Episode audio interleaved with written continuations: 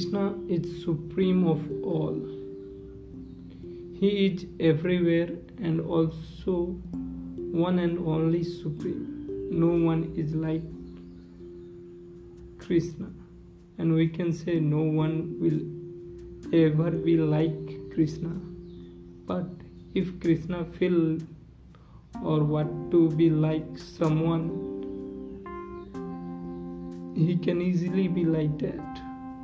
Or if he liked that someone like him, then also he can create one who like him. He have unlimited and ultimate power which have no end and start.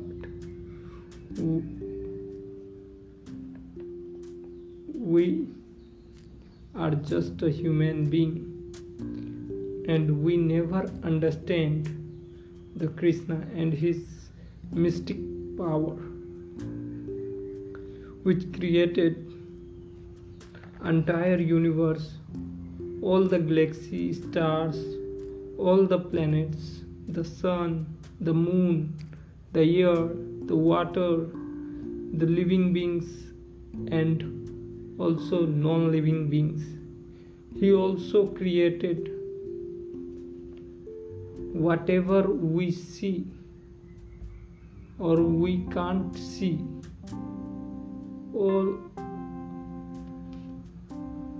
things and everything even a smallest particle which exists in the universe or the particle which do not exist in the universe. All are created by krishna. If if you think if we think little deeper we find that whatever is going to be happen or whatever has already be happened are all done by krishna. But logically no one can prove that. Krishna is the creator of all. Because if we go research with logical way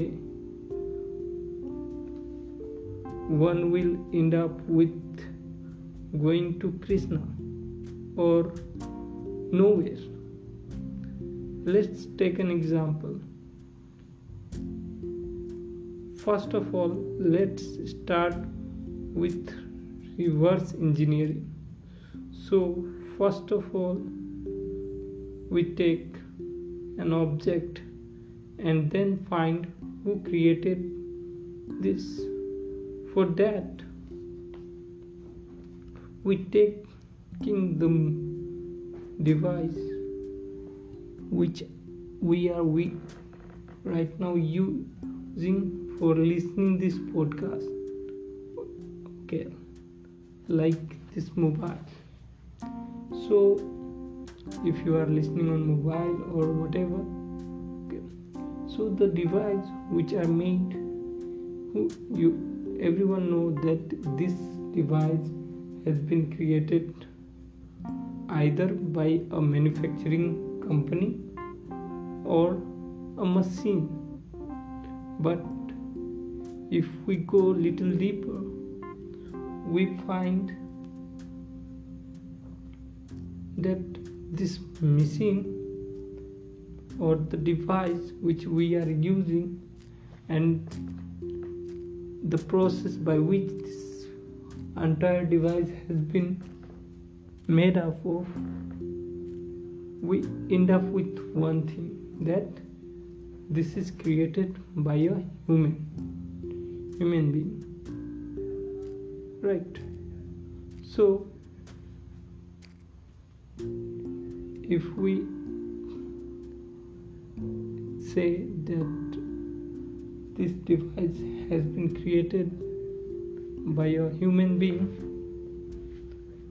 then one question arises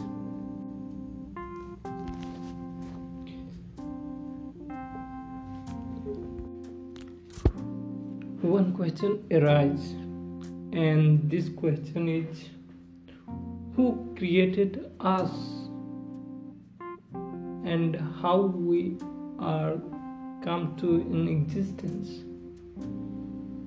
Who is behind this? If we say that right now in scientifically term we are human being and we are called as homo sapien then we can explore entire data whatever the researcher and the scientists brought out. We just end up with one thing. That is the origin of the particle or the cell by which we are made up of how the cell or the particle come in existence. So we have on that scenario we have only two answers. One is that the entire or the particle or the body or the smallest thing which we have are created by Krishna or else we go nowhere. That we don't know.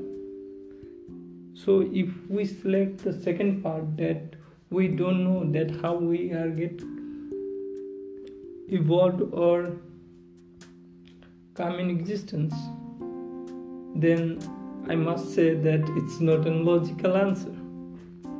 So for that, we go with second one that Krishna is created us. Then again, we can't prove it because Krishna created us. He no one can logically define it.